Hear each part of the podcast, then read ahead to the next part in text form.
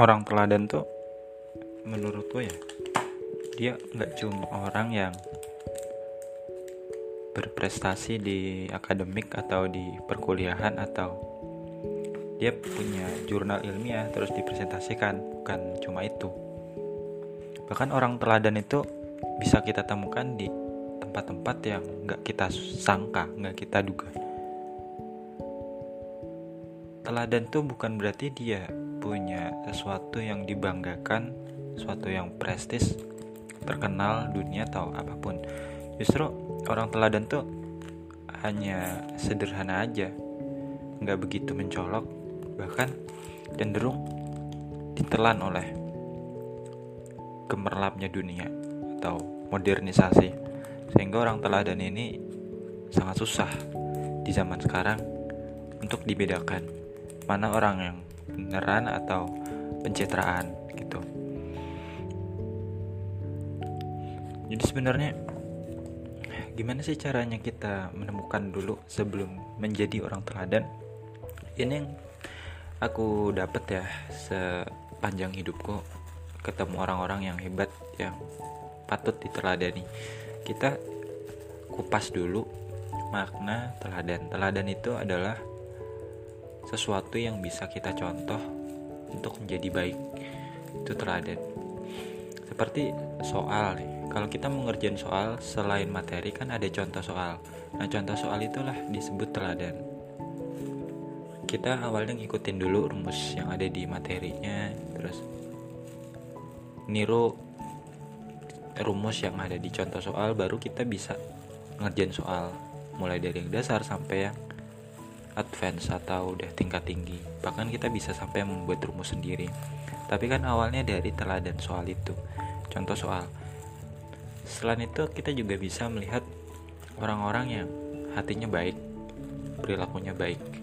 Setiap kita melihat dia kita seperti ingin menjadi orang baik juga. Artinya kebaikan yang dia lakukan itu tersebar sehingga kita tergerak untuk melakukan. Nah orang teladan itu seperti itu contohnya. Nggak cuma oh ada orang berprestasi nih patut teladani. Ya bisa. Tapi itu teladan dalam arti yang cetek ya yang dangkal. Kalau mau yang lebih dalam ya tentang akhlaknya tentang karakternya bagaimana dia berpikir dan memandang dunia ini.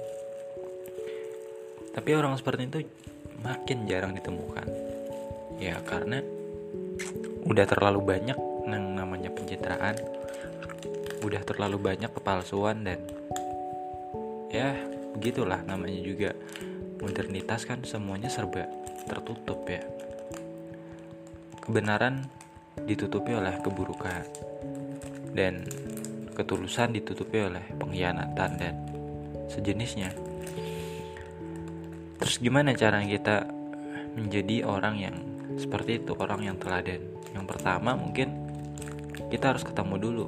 Siapa nih orang-orang yang menurut kita patut teladani baik sikapnya pikirannya. Teladan tuh bukan berarti kita meniru plek ya tapi lebih ke apa ya? Kalau jurnal tuh parafrase. Intinya sama tapi cara mengolahnya tuh beda. Maksudnya gini kalau orang yang kita teladani itu punya hal baik yang dia lakukan. Coba kita melakukan hal baik tapi berbeda dengan yang dilakukannya. Intinya kan sama-sama baik, cuma halnya aja yang berbeda. Itu satu. Yang kedua,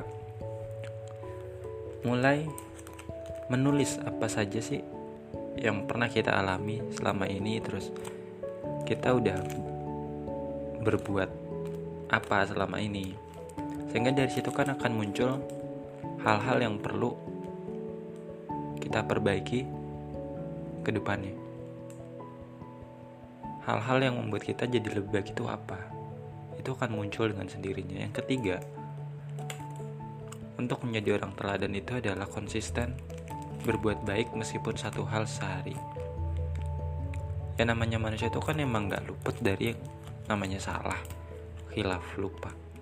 Tapi ya orang teladan tuh bukan berarti malaikat yang gak pernah salah. Dia juga salah tapi segera bertobat dan nggak mengulangi kesalahannya lagi. Untuk kedua kalinya. Untuk ketiga kalinya atau seterusnya. Jadi nggak masalah sebenarnya kita salah tapi kita harus segera minta maaf. Harus segera bangkit dan memperbaiki kesalahannya di mana aja sih gitu. Supaya apa? Karena hidup ini kan cuma sebentar cuma sementara. Jadi untuk apa gitu loh kalau kita nggak menjadi orang baik. Kayak gitu. Itu aja sih cara sederhana tapi nggak mudah untuk diterapkan supaya kita jadi orang teladan. Teladan tuh nggak perlu orang lain tuh banyak yang tahu apa saja sih. Udah kita lakukan cukup. Kita aja yang apa ya yang tahu gitu sama Tuhan. Artinya keikhlasannya itu jangan sampai kita merasa tinggi hati karena telah melakukan banyak kebaikan. Enggak. Justru kebaikan itu sebenarnya untuk menutupi dosa-dosa yang pernah kita lakukan. Bukan apa-apa.